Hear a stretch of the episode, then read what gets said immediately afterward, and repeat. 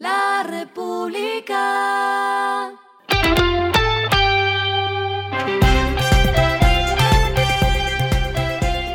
Al final de la jornada, esto es lo que debes saber sobre el comportamiento de los negocios, las finanzas y la economía. Las movidas de hoy fueron. La empresa de servicios Casa Limpia anunció su incursión en el mercado de Estados Unidos y Guatemala con una inversión cercana a un millón de dólares. Sus ingresos en 2021, que sumaron 306 mil millones de pesos, subieron 15%. La clínica especializada en el cuidado capilar Mediarte entrará al mercado internacional con su llegada a Panamá y México. También habilitará pagos con criptomonedas en todos sus servicios y productos. Nada que ISA designa a su nuevo presidente desde que Bernardo Vargas anunció en agosto de 2021 que dejaría el cargo. Lo que indican los expertos es que al ser ISA un activo estratégico para el Estado, la elección del nuevo presidente se realizaría solo hasta que se conozca el candidato que será el nuevo presidente de la República. Lo que está pasando con su dinero. Las empresas que cotizan en la Bolsa de Valores de Colombia siguen repartiendo dividendos. La Asamblea de Accionistas de Celsia anunció que distribuirán 330 mil millones de pesos de las utilidades generadas en 2021 entre sus accionistas. Esto significa unos 309 pesos por acción entre ordinario y extraordinario.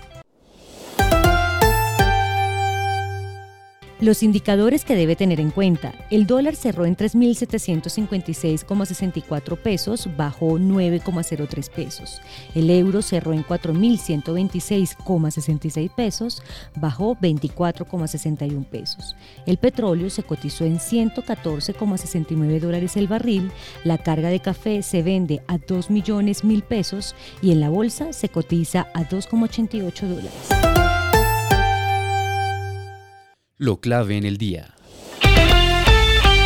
Produciremos un poquito más de petróleo. El ministro de Minas y Energías informó que el país exportará 40.000 barriles adicionales de crudo a Estados Unidos luego de que ese país decidiera cortar el suministro de petróleo desde Rusia a raíz del conflicto armado que tiene contra Ucrania. Cuando Joe Biden cortó relaciones con Rusia, dejó un hueco de importación de alrededor de 200.000 barriles que Colombia tratará de tapar en parte.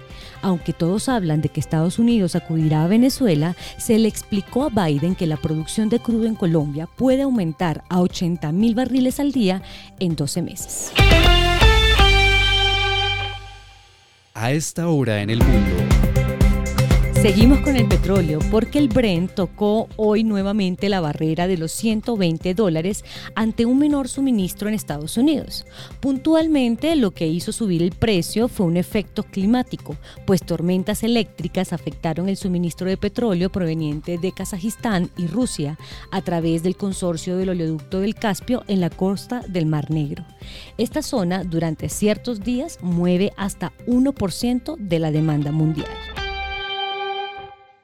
Y el respiro económico tiene que ver con este dato. La República. Si el 2 y 3 de julio va pasando por Honda Tolima, lo invito a la Feria del Libro que se realizará por primera vez en esa zona. Estará la historiadora Diana Uribe, su hija Alejandra Espinosa, que fue asesora de la película de Disney Encanto, y el escritor Cristian Valencia. Para los seguidores de la extensa obra de Alfredo Molano, se le hará un homenaje a este sociólogo, periodista, historiador y escritor colombiano. República.